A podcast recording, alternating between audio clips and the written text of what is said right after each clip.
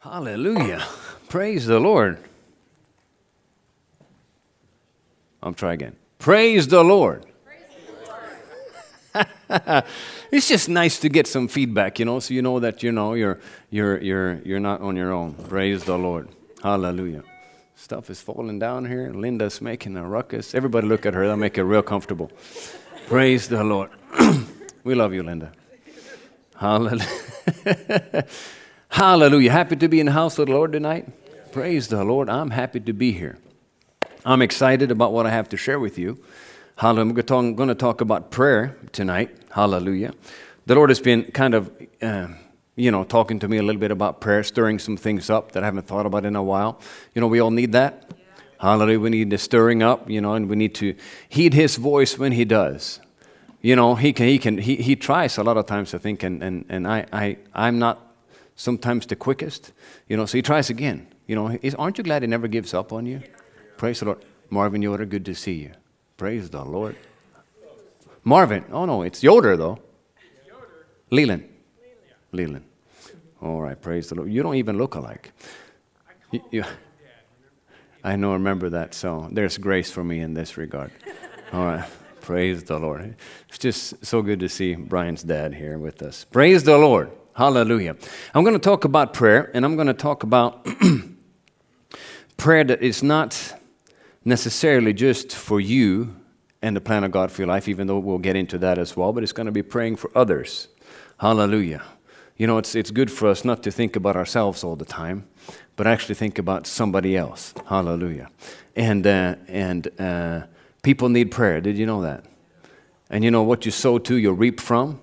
And so ba- the thing is that when you give yourself to bless others, when you give your life to bless others, you really don't have to worry too much about your own. Because when you do the Lord's bidding and you care for somebody else, then He's going to make sure you're okay. I think it's like in Matthew, is it six thirty-three or something? Seek ye first the kingdom of God and His righteousness, and all these things shall be added unto you.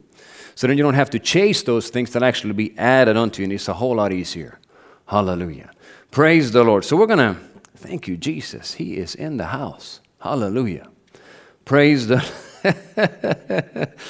Genesis chapter eighteen. Woo! Glory. Hallelujah. Uh, we're gonna we're gonna look at what Abraham did. Uh, you know, Abraham he he he he he stood in the gap for Sodom and Gomorrah, which was pretty uh, pretty rowdy place. You know. And uh, I'm going to read out of the N L T because it's got, you know, English that is a little bit easier to understand for us instead of, you know, I could have read the old King Jimmy, but, you know, then half of us wouldn't understand what we were saying. And so I'm going to do the New Living, and I, I kind of pick and choose those, you know, a little carefully because they're not always perfectly accurate. And so, but I mean, I think this will get the point across, the point across I'm trying to make here. So I'm going to start in verse one, and I'm going to read quite a bit here, so just hang hang in there with me. They have the N L T on the screen as well. So I'm going to start in Genesis eighteen, verse one. The Lord appeared again to Abraham near the oak grove belonging to Mamre. One day Abraham was sitting at the entrance of his tent during the hottest part of the day. He looked up and noticed three men standing nearby. When he saw them, he ran to meet them and welcomed them, bowing low to the ground. My Lord, he said, if it pleases you, stop here for a while. Rest in the shade of this tree while water is brought to wash your feet. And since you've honored your servant with this visit, let me prepare some food to refresh you before you continue on your journey. All right, they said, do as you've said. So Abraham ran back to the tent and said to Sarah, hurry, get three large measures of your best flour, knead it into dough, and bake some bread.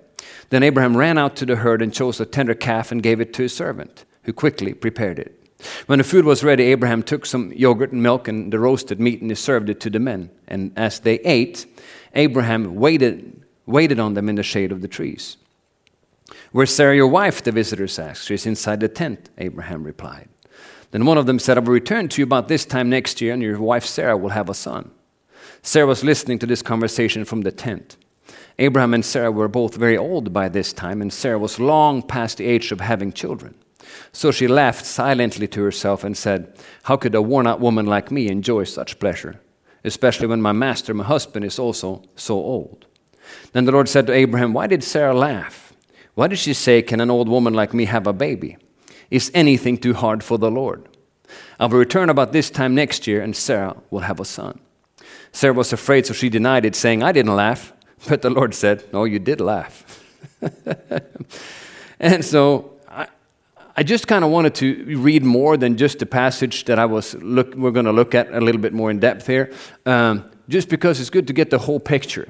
You know, here Abraham, he's he's he, he recognizes that this is the Lord, you know, and these are angels, and and and he recognizes it, and he is just he's he's hurries, he shows, he honors their presence, you know, and he and and. Anyhow, and I think that's it's it's just good for us to l- read a little more than than just one one sentence or two. Let's keep on going. Verse sixteen.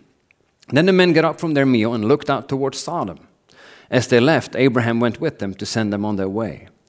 Should I hide my plan from Abraham? The Lord asked. For Abraham will certainly become a great and mighty nation, and all the nations of the earth will be blessed through him.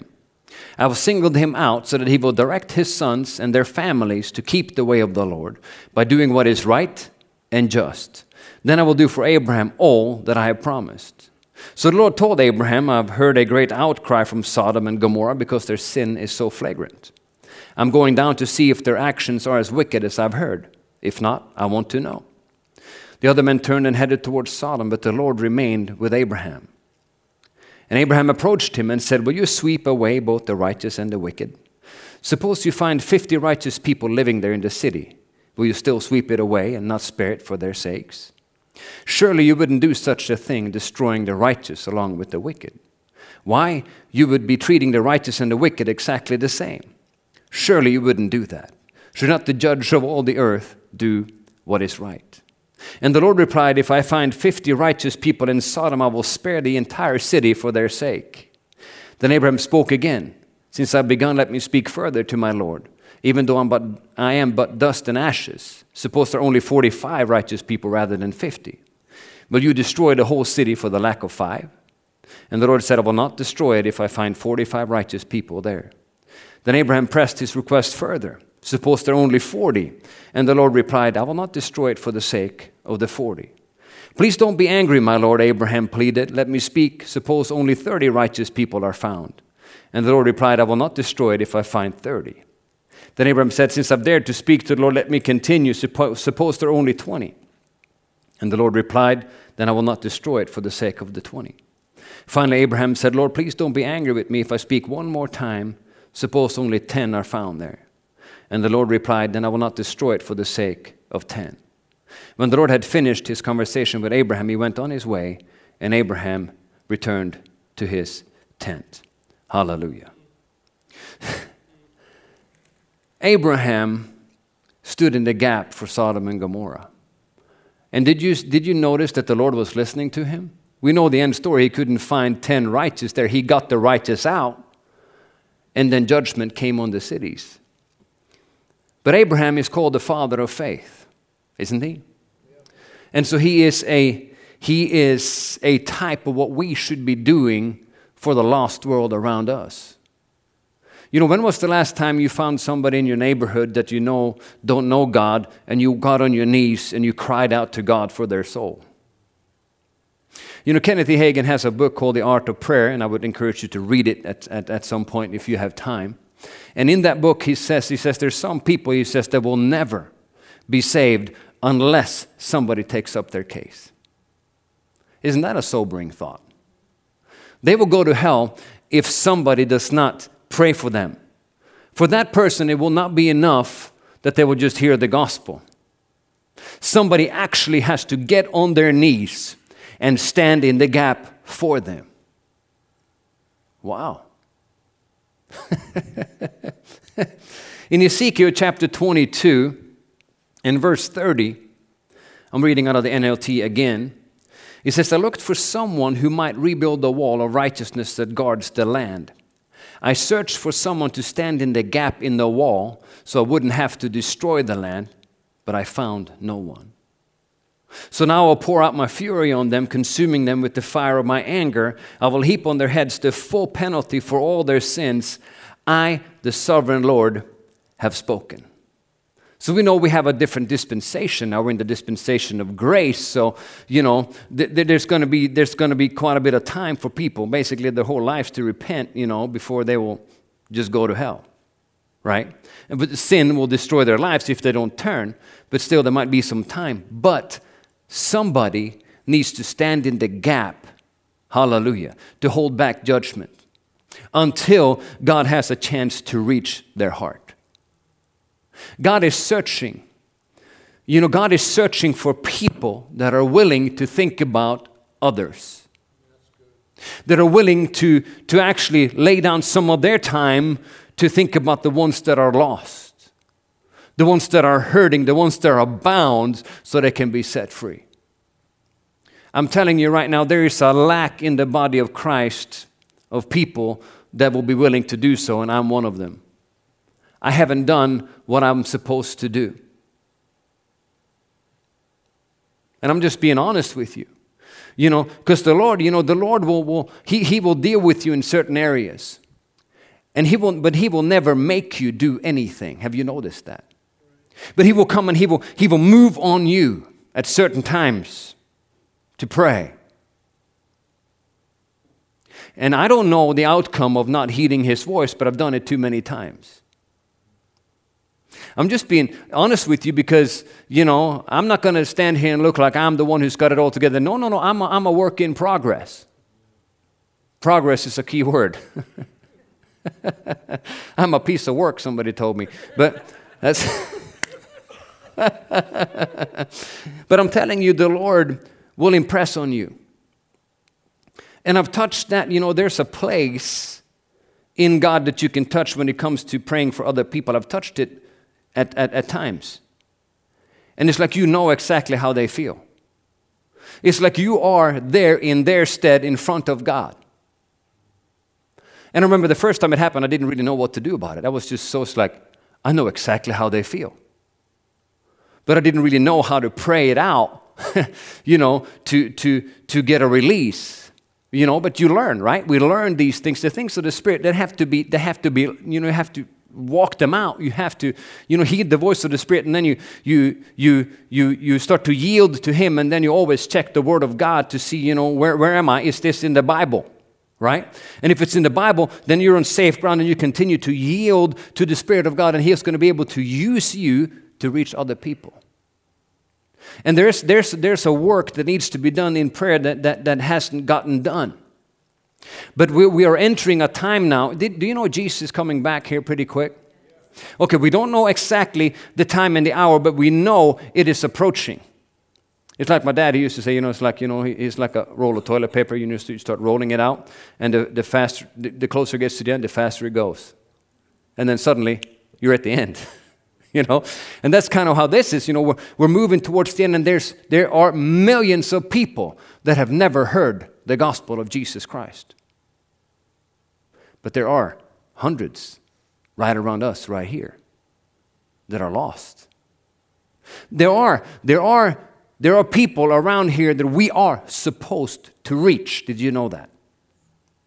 It's within our sphere of influence, and it's our responsibility to reach them. Our responsibility.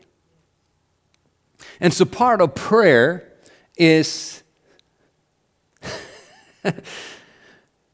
you're standing in the gap, but also a lot of times, I'm going to go to the other side of it, then if you don't spend time with the Lord, then he's not going to be able to get your attention to, to get to that place. You know what I'm saying? You know, we need to get to a place where we actually, we, we, we, we, we get familiar with his voice. And that, that that comes from spending time with him, doesn't it? You know, it's like I don't have to I don't have to wonder if that's the voice of my wife. I know her. I know her voice. Her voice is just, it's clear as day. If she is around, I hear her. It's because I know her. We spend time together. I know her voice. It's the same with the Lord. It's the same with the voice of the Holy Spirit on the inside of you. The more time you spend with the Lord, the more time you spend in the Word and in prayer, the, the, the clearer his voice is going to be.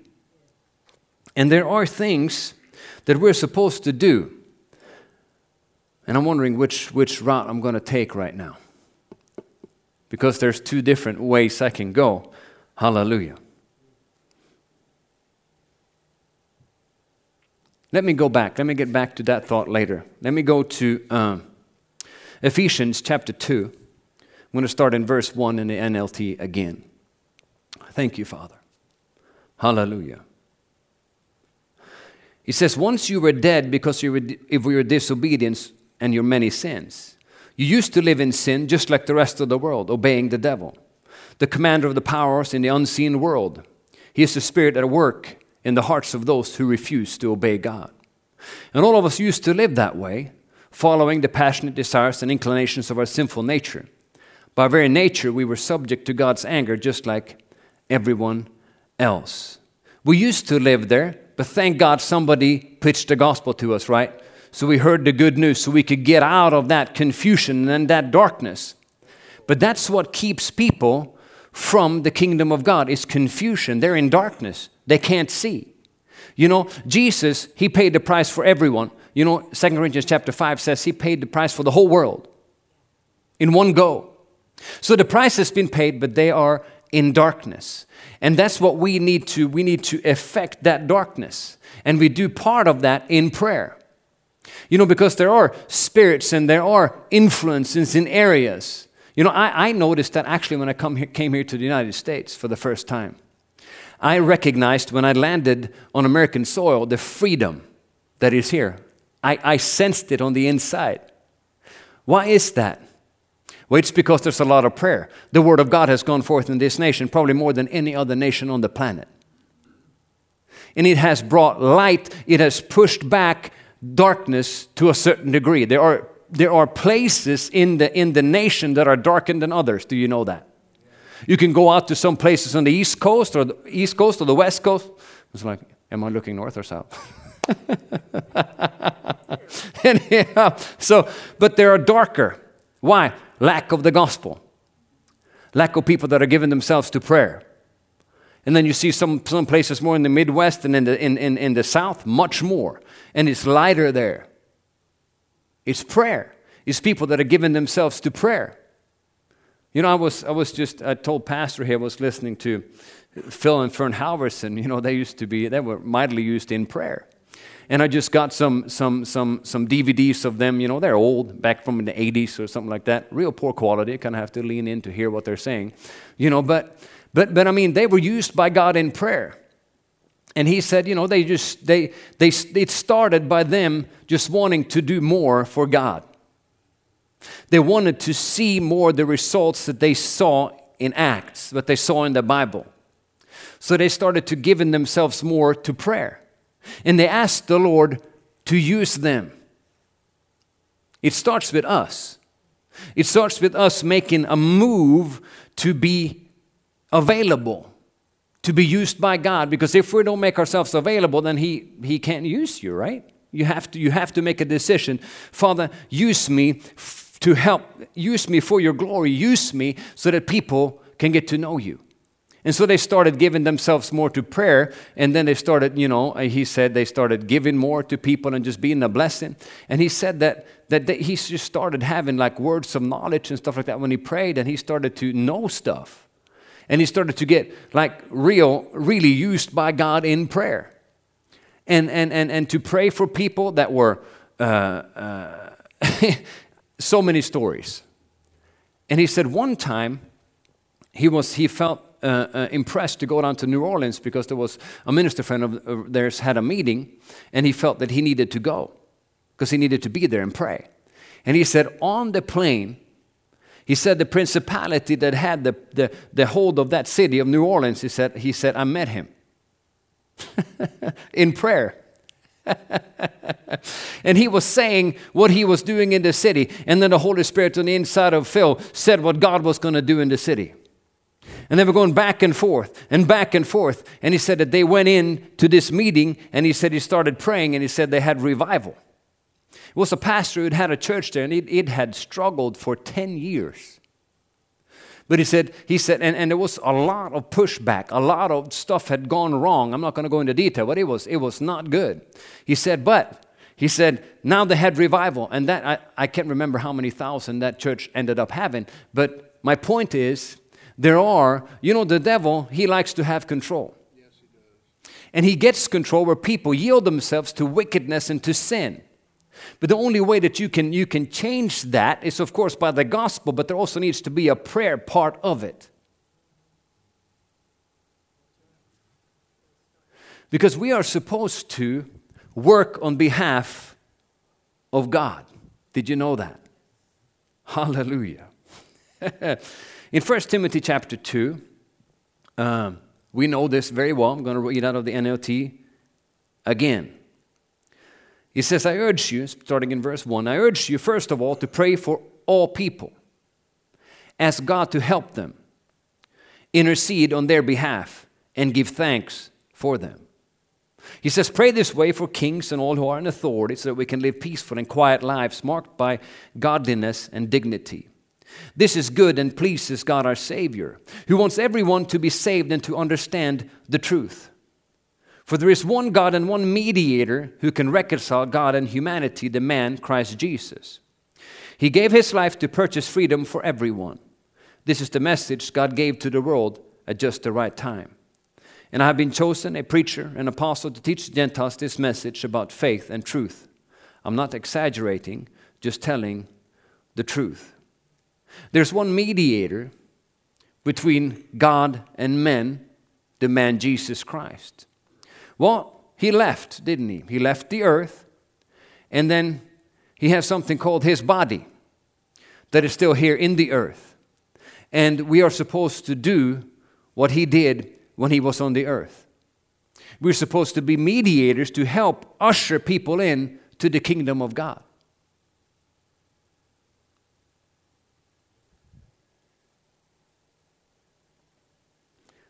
One more scripture that's going to back this up in Second Corinthians chapter five and verse fourteen. I'm going to start in fourteen. I'm going to read out the rest of that chapter. Hallelujah. Praise the Lord. Either way, Christ's love controls us. Since we believe that Christ died for all, we also believe that we have all died to our old life. He died for everyone so that those who receive this new, his new life will no longer live for themselves. Instead, they will live for Christ who died and was raised for them. So we have stopped evaluating others from a human point of view. At one time, we thought of Christ merely from a human point of view. How differently we know him now. This means that anyone who belongs to Christ has become a new person. The old life is gone. A new life has begun. And all of this is a gift from God who brought us back to himself through Christ. And God has given us this task of reconciling people to him. You hear that? That's our task, to reconcile people to him. For God was in Christ reconciling the world to himself, no longer counting people's sins against them. And he gave us this wonderful message of reconciliation. So we are Christ's ambassadors. God is making his appeal through us. We speak for Christ when we plead, come back to God. For God made Christ, who never sinned, to be the offering for our sin so that we could be made right with God through Christ. This preached very good on its own. Hallelujah. He made us ambassadors for him. We're supposed to speak for him, and we're supposed to plead with people, be reconciled to God.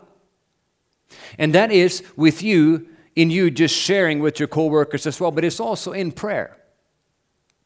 It is also in prayer. You're supposed to stand in the gap and plead their case. You know, I was just looking this up. What powers do an ambassador have? And there's some words here that I don't even know what they mean. But I'm going to read it anyhow.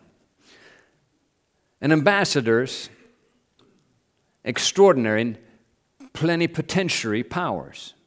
That's a, I have never heard that word before. But according to this, ambassadors are diplomats of the, diplomats of the highest rank, formally representing their head of state, with plenipotentiary powers, which means full authority to represent the government. So you are an ambassador for Christ. So you have, and you speak on his behalf, not doing your own thing. People have gotten into a ditch doing their own thing. But when you speak on his behalf, you have his full power backing you up. So when you pray for somebody and the Holy Spirit takes hold of you, now there's some power behind this. And you will see when you take up somebody else's case, you will see when God takes hold of you, you'll see some stuff that you thought impossible come to pass. Never count anybody too far. There's nobody that is too far gone for God to reach them. That's right. Never let anybody tell, oh, it's too late. They're too. F-. No, there's no such thing. Hallelujah. God can do exceedingly, abundantly above anything that you could have asked for or imagined if you will yield to Him. Hallelujah. You know, and that's sometimes where we get into a ditch, is that, you know, we, we can meditate on who we are in Christ. We can meditate on the fact that the Holy Spirit, the same Spirit that raised Christ from the dead, lives in me. So if you're not careful, if your mind is not rooted and grounded in, in other aspects of the Word, you can, you can lean over and think you're something. Your head can get big. I've seen a lot of people gotten there. When you, when you haven't walked with the Lord for a while and you get too much of that, you can get side heavy and get into the ditch. And then, you know, the devil, he can use that because, you know, pride, he likes that stuff. And so anyhow, but if you will, if you will stay in the middle of the road, you know who you are. You know that you're an ambassador, a spokesperson for Jesus, somebody who's supposed to be moved by the Spirit of God. Now, hallelujah, you're safe. Because, you know, in our circles too, I think we we can also lean on, on, on the other side where we think that we can just, you know, we'll, we'll just speak. We know how faith works. Well, faith without relationship will crash. Did you know that? Faith without you knowing Him. Your faith should be should be anchored in Him. It should be anchored in your relationship with Him, that He will never fail you. Hallelujah. Your faith is anchored in His faithfulness, in His character, in who He is. Now, hallelujah, you have faith. Glory be to God. Hallelujah. Does that make sense? Praise the Lord. Oh, He gave us the Holy Ghost. Aren't you thankful? Praise the Lord. So let's read another story here. We've read so much, we can read some more. I think the Bible is very good at what it does. You know, I could just read you scriptures, and in the N L T, it's just, it's really easy to get, so praise the Lord.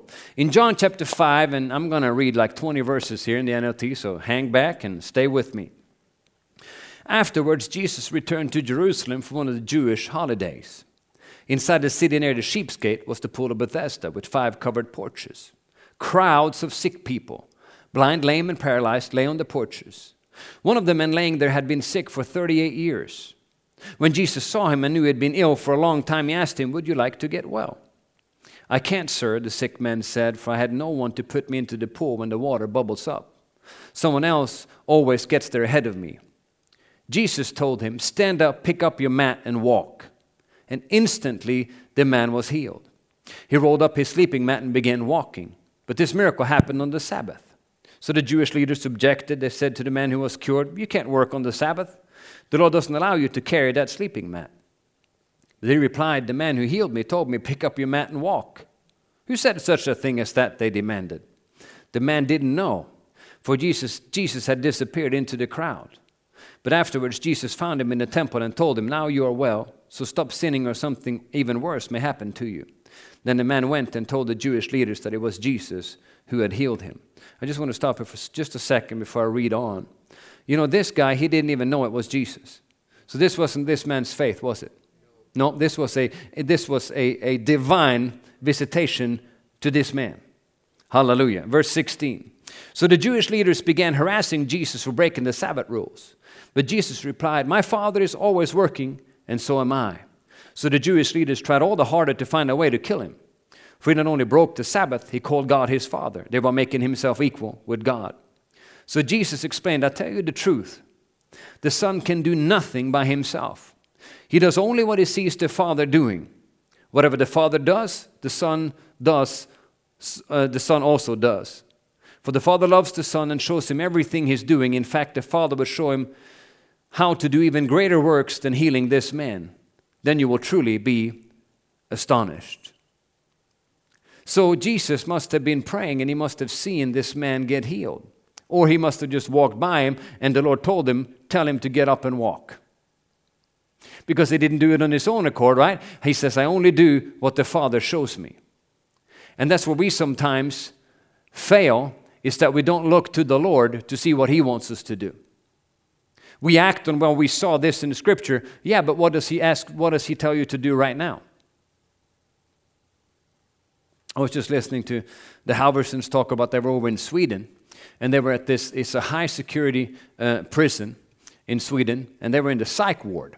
And they, he said they, they, they didn't really, you know, they didn't know the language, and so, and they were just, you know, they're on a, on this Assemblies of God trip, and they just put them together in a team, and they ended up in the psych ward in this high security prison.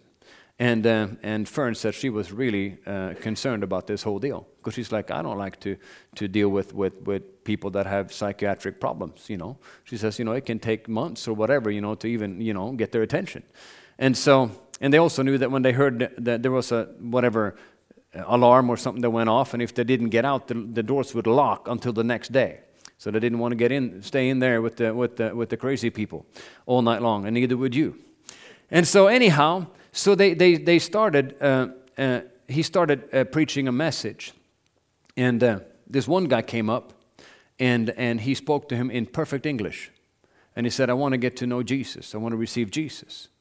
And he was just kind of startled, and but he, he took him off to the side, and he led him to the Lord. And, and then he said they came running because there was a, a commotion. He said, lots of noise, and they came from the other room and said, Phil, come here, come here. And so he came in, and it was, was obviously somebody who was demon-possessed. How many of you feel very comfortable in those situations? And so, so neither did they, but, but what I what I picked up from what he did, he said, he said, I just stood back and watched for a while. And he said, I checked my heart. And he said, Lord, what do you want me to do? What do you want me to do? And he said, he felt, he said, he stood there for a while, and he said he felt impressed by the Lord to go over and hold onto the guy and just pray in tongues. And of course, you have to understand that, you know, these people, and there was also three psychiatrists that was in there too, in their white gowns, and they're just watching this whole thing go down. And so Phil goes over, and he starts to, to pray in the Holy Ghost. And and, and and and he prayed, and he prayed, and he prayed, and he said, I, I can't remember how long he said, but he said that he knew when it was, this is done. And he said, in the name of Jesus, you come out of him. And he said he could hear, he, said, he wasn't sure if others could hear, but he could hear those spirits inside. They're just like, we have to go. We don't want to go, but we have to go. And so where do we go? And he says, I just commanded them to go into a deserted place, just go. And he said they left the man, and uh, and he was completely delivered. But what, what what I walked away from, it's it's it's great he got delivered and everything, but he he checked his heart. He didn't just go and do something he had done before, you know, or or just, you know, well, I saw this done. No, he checked with the Spirit of God on the inside of him. How do I handle this situation? And we need to we need to walk with the Lord that way, because Jesus walked with his Father that same way. He said, I don't do anything unless I hear my Father say it, or he shows me what to do. And I think we we might have gotten a little bit away from that, because we figured out, well, this is how faith works. Yes, there are some principles that will always work, but you cannot put those into practice without you checking with the Holy Spirit. You check, because there's a lot of things that you don't know about their situation. There's a lot of things you don't know about how they got to that point. You don't know anything about what's going on in their heart, but he does. You can save yourself a lot of time by checking with the Holy Ghost. Because last I checked, he knows everything. Hallelujah. Praise the Lord. Relationship. Hallelujah. And I have many more uh, scriptures here that, that shows us. Uh, in John five and verse thirty, I'm just going to read this real quick. Jesus said, I can do nothing on my own.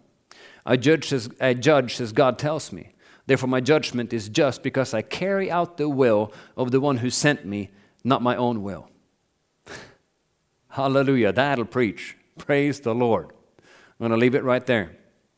Thank you, Lord Jesus. In John eight and verse twenty-eight, it says, so Jesus said, when you have lifted up the Son of Man on the cross, then you will understand that I am he. I do nothing on my own, but say only what the Father taught me. and the one who sent me is with me. He has not deserted me, for I always do what pleases him. Then many who heard him say these things believed in him. Praise the Lord. In John chapter fifteen, I'm going to read from verse one. Jesus says this, I'm the true grapevine, and my Father is the gardener. He cuts off every branch of mine that doesn't produce fruit, and he prunes the branch that do bear fruit, so they'll produce even more. And you've already been pruned and purified by the message I've given you. Remain in me, and I'll remain in you. For a branch cannot bear fruit if it is severed from the vine, and you cannot be fruitful unless you remain in me. Yes, I am the vine, you are the branches. Those who remain in me and I in them will produce much fruit, for apart from me you can do nothing. Hallelujah. So apart from him we can do nothing, but when we walk with him, we will see his power manifest in our lives and in the lives of other people. Hallelujah.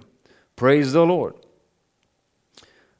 Let me go on. There's so I have a lot of scriptures here. Praise the Lord.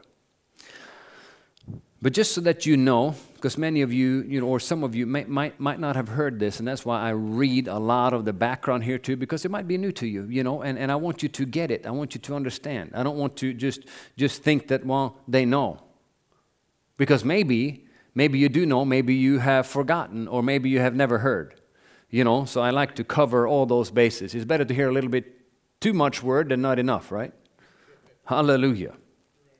And so in John chapter fourteen, all this is right before Jesus, you know, went to the cross and left them. And in verse sixteen he says, and I will pray the Father, this is the New King James, and I'll pray the Father and he will give you another helper, that he may abide with you forever. The Spirit of truth, whom the world cannot receive, because it neither sees him nor knows him, but you know him, for he dwells with you and will be in you. I will not leave you orphans, I will come to you. Hallelujah. So he told them, I'll send the Holy Ghost. And then in, in verse one, well, in Acts chapter one, and I'm going to start in verse four. Jesus said, and being assembled together with them, he commanded them not to depart from Jerusalem, but to wait for the promise of the Father, which he said, you have heard from me. For John truly baptized with water, but you shall be baptized with the Holy Spirit not many days from now. So he didn't suggest it would be a good idea for you to wait in Jerusalem. No, he commanded them, don't depart until. Didn't he? Yeah. He said, don't you go anywhere until. And he had actually, he had already told them when he ascended on high, he said, go into all the world and preach the gospel, right? But he said, before you do that, he said, wait for the promise of the Father. And so in Acts chapter two, verse one, when the day of Pentecost had fully come, they were all with one accord in one place. And suddenly there came a sound from heaven as of a rushing mighty wind and filled the whole house where they were sitting. Then there appeared to them divided tongues as of fire, and one sat upon each of them. And they were all filled with the Holy Spirit and began to speak with other tongues as the Spirit gave them utterance. So the Holy Ghost came, and he's been in the earth since that time. They were baptized in the Holy Ghost, and if you notice, all of them got their own flame. So when you got baptized in the Holy Spirit, you got your own flame. Did you know that? You got your own fire that you have to stir up, that you have to do something with. You know, if you haven't prayed in the Holy Ghost since you got baptized in the Holy Ghost, then you, you might have to reconsider and do some praying in the Spirit. Because the thing is that all of these things that I've actually been talking about, you won't move into any of that unless you pray in the Holy Ghost.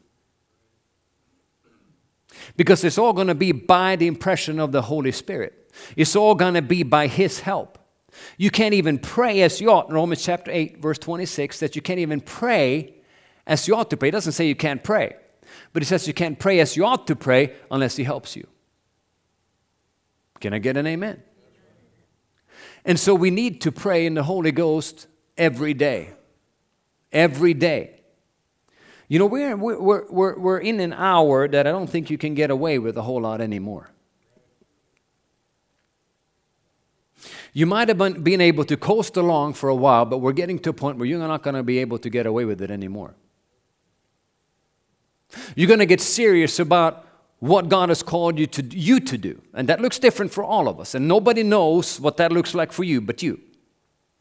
And the only way that you can find out what that looks like for you is to spend time with Him. You know, in Ephesians chapter two and verse ten, it says that He has actually planned your whole life out for you. Good works, He planned them out beforehand, that you should walk in them. So for the Christian, it's not about you just learning about how, how faith works and how to live a, a, a victorious life. No, it is about finding out, what did God put me on the planet to do? Because He's the one who placed you in the body just as He chose. Because He knows more than you do what's in you. He knows more than you do all the ability that He has put in you. And some of you have tapped into a little bit of it, and some of you haven't tapped into it at all. But we can. And it's going to be as the Holy Ghost shows us and reveals to us what He has called us to do. That's the only place we're going to be truly happy. It's the only place where we're going to truly feel fulfilled. I know how, how this works because I was, I was working offshore. I had a job. It was paying good. I, I loved the work. I traveled the world. It was fun. I enjoyed the guys I worked with. It was great, but there was something missing on the inside. So if people looked at me on the outside, hey, he's got it pretty good. He's got it, yeah, he's got it made. But no, I didn't have it made. I had tapped into some of the grace of God on my life. Can you hear me now? Some of the grace on my God on my life, but I wasn't doing what God wanted me to do. Did you know that you can use the grace that God has put in your life to do something that it was not meant for? Oh, this will preach. Praise the Lord. And so, the only way that you can find out is spend time with Him. And I was, I would be in, in services where the Holy Spirit was present, and I was just like, oh, maybe I need to go to Bible school. And I was like, I got out of there, it's like, nah, I can't do that. I got all this stuff going on. I have my job, you know, I'm going to just walk away from this. You got the point, right? So we made some adjustments, praise the Lord. And we can all make those, and we probably have to make those through our whole lives. Hallelujah. Wow, it's eight o'clock. Praise the Lord. Well, uh, we've covered a lot of ground, and I think that I've gotten across, you know, what, what the Lord wanted me to get across tonight, you know, about prayer. Uh, we, we can't uh, take it lightly. It'll just frustrate us if we do. It'll frustrate us because we won't see what we want to see. And we'll always hear about revival. We'll always hear about, you know, what God does in other people's lives, and then we'll feel like we're coming short. Well, it's just, it's just because we haven't spent the time and gotten used to listening to Him, because He wants to use everybody. Actually, He needs to use everybody, you know, to get the job done. Did you know that? He needs us all to get the job done. You know, it's just not going to be, because the thing is, you know, it's, it's, it's enough for one man to stand in the gap. Yes, for, for, for, for, for this This this one situation right now. But there's many situations. And I know the Holy Ghost can be amazing and He can work out many things, but God needs people that are willing and that will give up their time. And a lot of times we think, well, we don't have time. Well, uh, uh, just maybe you need to sit down and, and, and, and, and, and check your priorities and, and find out, do I have to do all this? You know, is all this supposed to be at the top of the list? Or, or should I rearrange a little bit here so that I can give God some time? Hallelujah.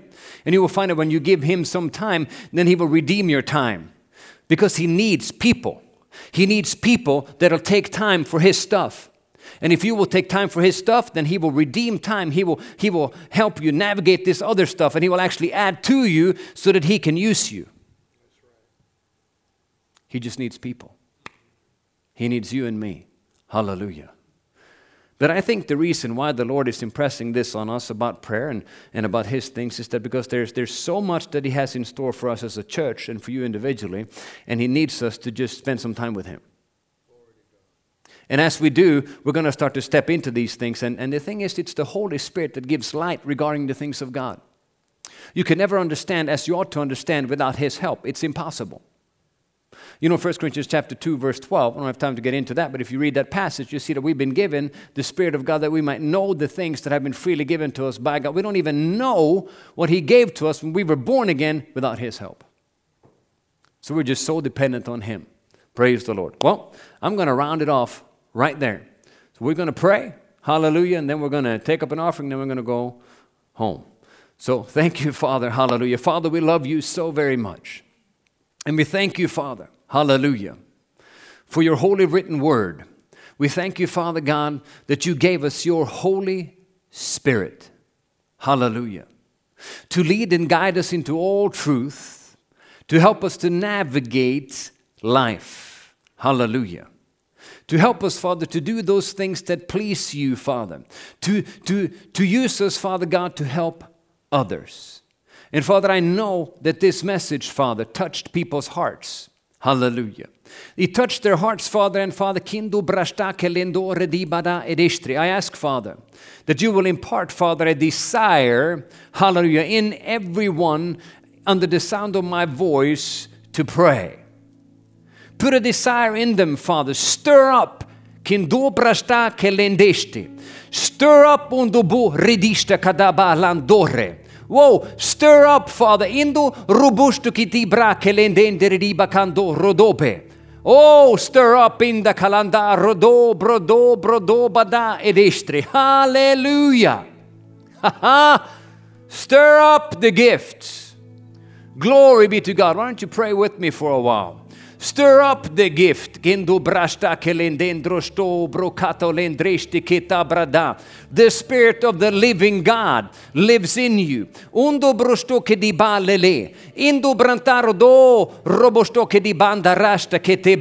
lives in you. Ha ha brendeste. Oh, oh, the joy. Oh, the joy that will be yours. Oh, when you yield to Him, hallelujah. Oh, oh, the joy, hallelujah. Oh, the joy, oh, the joy. Oh, that you've been wanting, hallelujah. You've been looking. You've been looking. Oh, you've been wondering why. Why? Why? Oh, because there's more. There is more. Ha!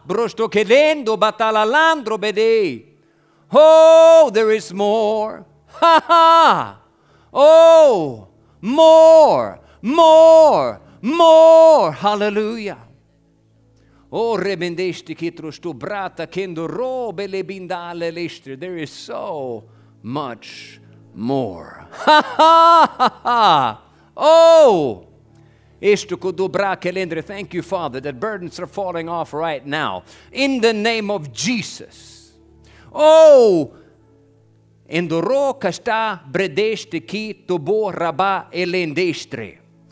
Indo ruba rebeste ketro sto bra calandro desto koto bolo banda rende destri. Darkness is leaving. In the name of the Lord Jesus Christ. Hallelujah. Free to run. Hallelujah. Free to rejoice in the Lord your God. Hallelujah. Oh, glory be to God. Free. Glory be to God. Free. Glory be to God. Free. Hallelujah. Free, free, free, free. Hallelujah. Free. Hallelujah. Yes, this freedom is something you can step into because it is your inheritance. Ha ha. Brento losto kobala edendeste. Ha ha broste kitu brastakele. Oh, it is your inheritance because you're a child of the living God. Hallelujah. And He's placed it within you, everything that you need to live a life of freedom, to live a life of joy, woo, to live a life of peace. Hallelujah. There's power in you to still the storm. Hallelujah. And as you yield to the Spirit of Almighty God and you pray, you will see and you will know the way. Hallelujah. You will be able to navigate those things that you couldn't see through quite, quite right. Yes, you'll be able to see it. Hallelujah. And now you can do it. Hallelujah. Confidently that you're walking in the right direction. Praise the Lord. Hallelujah. Ha, ha, ha. Glory be to Jesus. Glory be to Jesus. Oh, isn't He wonderful? Glory be to God. Thank you, Lord Jesus. We praise you tonight.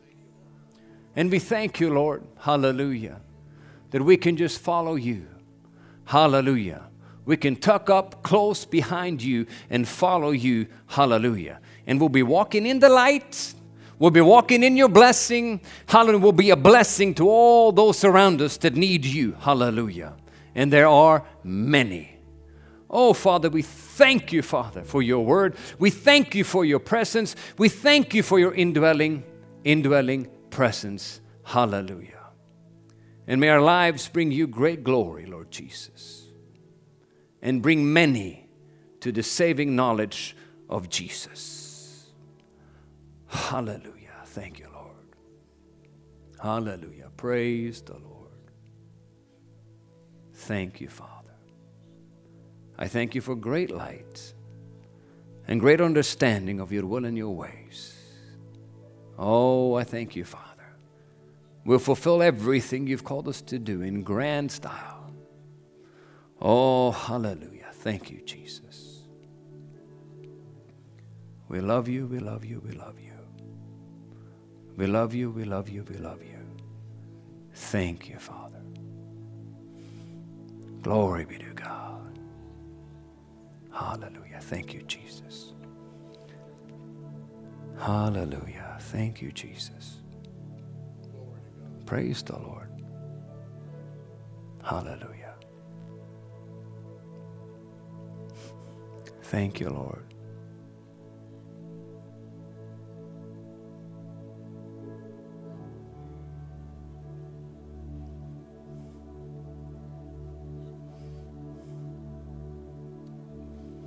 Hmm. Thank you, Jesus.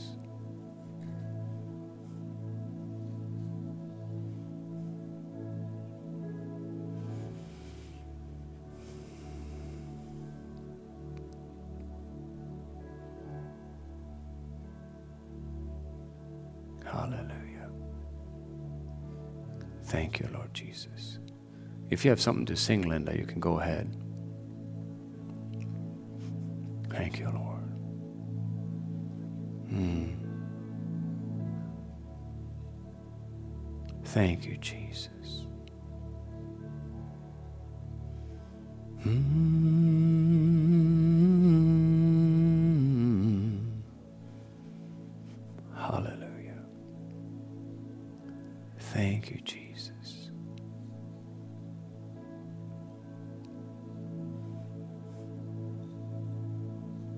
Thank you, Lord.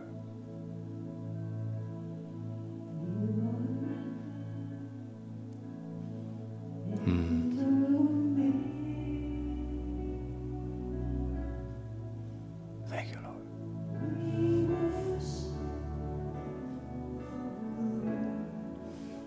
Hmm.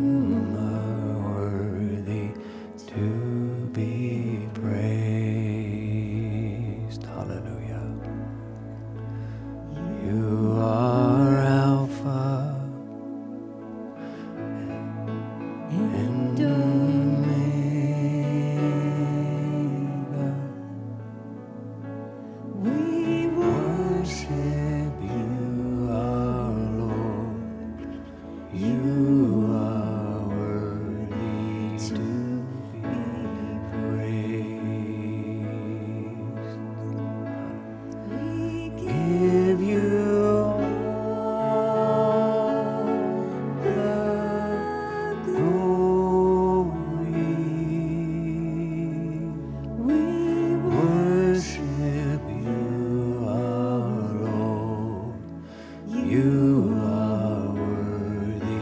to be praised. Hallelujah. Let's help her sing. We give you all the glory. We worship you, our Lord. You are worthy to be praised. Hallelujah. You are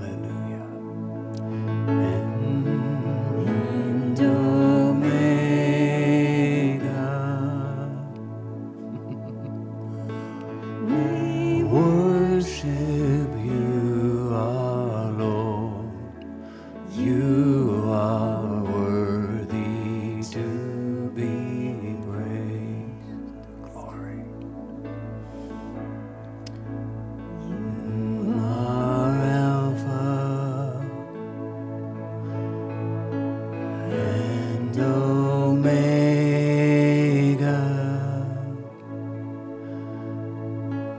We worship you, our Lord. You are worthy to be praised. Glory. You are Alpha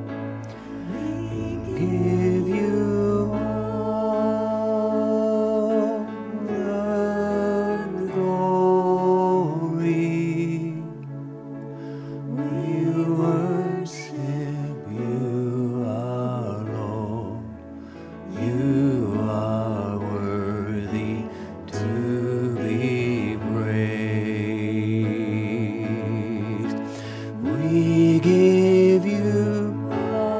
give you all the glory. We worship you, our Lord. You are worthy to be praised. We give you all the glory. We worship you, our Lord. You are worthy to be praised. Glory be to your name. Thank you, Lord Jesus. Oh, we love you so much. Oh, we give you praise. Oh, we give you praise. Hallelujah. Hallelujah. Thank you, Jesus.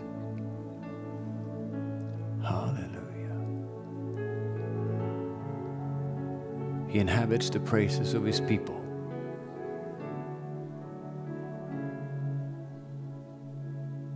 He inhabits the praises of his people.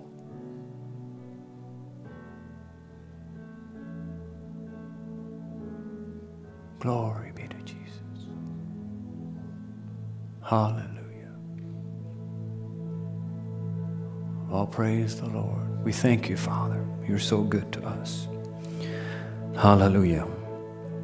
Well, you know, just because we wrap up the service doesn't mean that we have to step out of his presence, right? We can take it home. We can take it home with us. And, uh, you know, if you really enjoyed this, you might want to come back next Wednesday. We're going to have a praise night. Praise and worship. Spend some time in his presence. It's amazing what God can do for you. Hallelujah. If you'll just give him some time. Praise the Lord. Hallelujah. Thank you, Jesus. Well, we're going to take up our offering before we leave here tonight.